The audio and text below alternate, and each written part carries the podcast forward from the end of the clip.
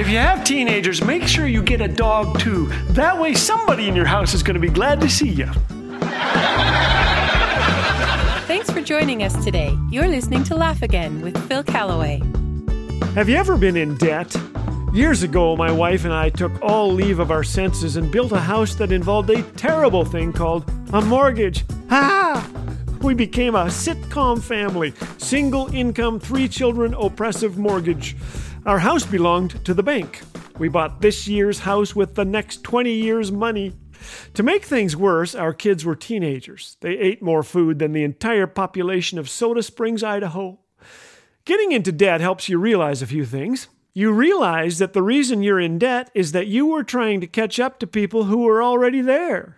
You realize how valued you are. If you think no one cares about you, try missing a couple of payments. And you come to understand what it feels like to be at the mercy of someone else. It's a humbling experience when you have a debt so large that you can hardly see the other side of it. Reminds me of one of my favorite stories told by Mike Iaconelli. He and his wife once struck up a friendship with a young man who was having a difficult year in and out of juvenile hall. His dad was an alcoholic who emotionally and physically abused the entire family. For six months, they spent lots of time with this young man while his dad went through detox. One day, they decided to redo the tile in their kitchen and ordered it from the city sixty miles away. When the tile arrived, the company gave him the name of a local guy who could do the job.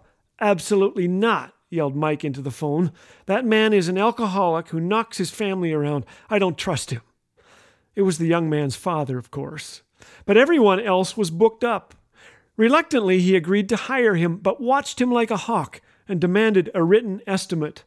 When he had finished the job, Mike told him to come by his office so he could write out a check. Oh, the man said, I, I need to talk to you about the money. And Mike was angry. He knew this man was going to try to cheat him. I won't pay him one more dime than we agreed, he thought. At five p.m., the man walked into Mike's office and began writing out a bill. Mike was ready for him. The guy paused for a moment and said, "A couple years ago, I was drinking too much. I mistreated my wife and children, especially my oldest son. But you and your wife spent a lot of time with him at a time when he could have gone either way. Shortly after that, I went to Alcoholics Anonymous. I've been sober ever since. Because of you and your wife, I still have a relationship with my son. I've never been able to thank you, but I'm thanking you now." He handed Mike his bill. Written across the page were three words, "Paid in full." Mike slumped down in his chair. He was speechless.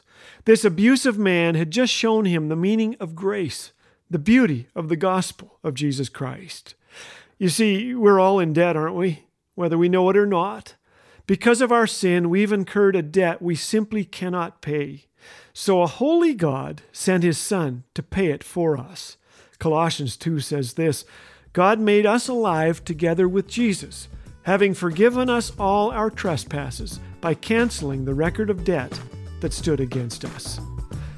Each Easter, we believers get together and we celebrate the canceling of our debt.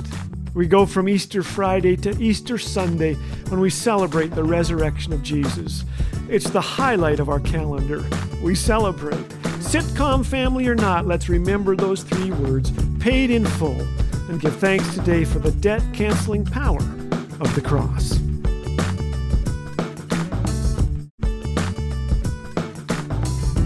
Can't get enough of the thoughtful, humorous messages of Laugh Again? Then be sure to check out the Laugh Again store. There you will find the classic Laugh Again booklets as well as combo C Ds featuring some of our favorite Laugh Again messages, all at an affordable price. Perfect for yourself or to pass along to a friend in need of a little encouragement. Just visit laughagain.ca slash store. Laugh Again, truth bringing laughter to life.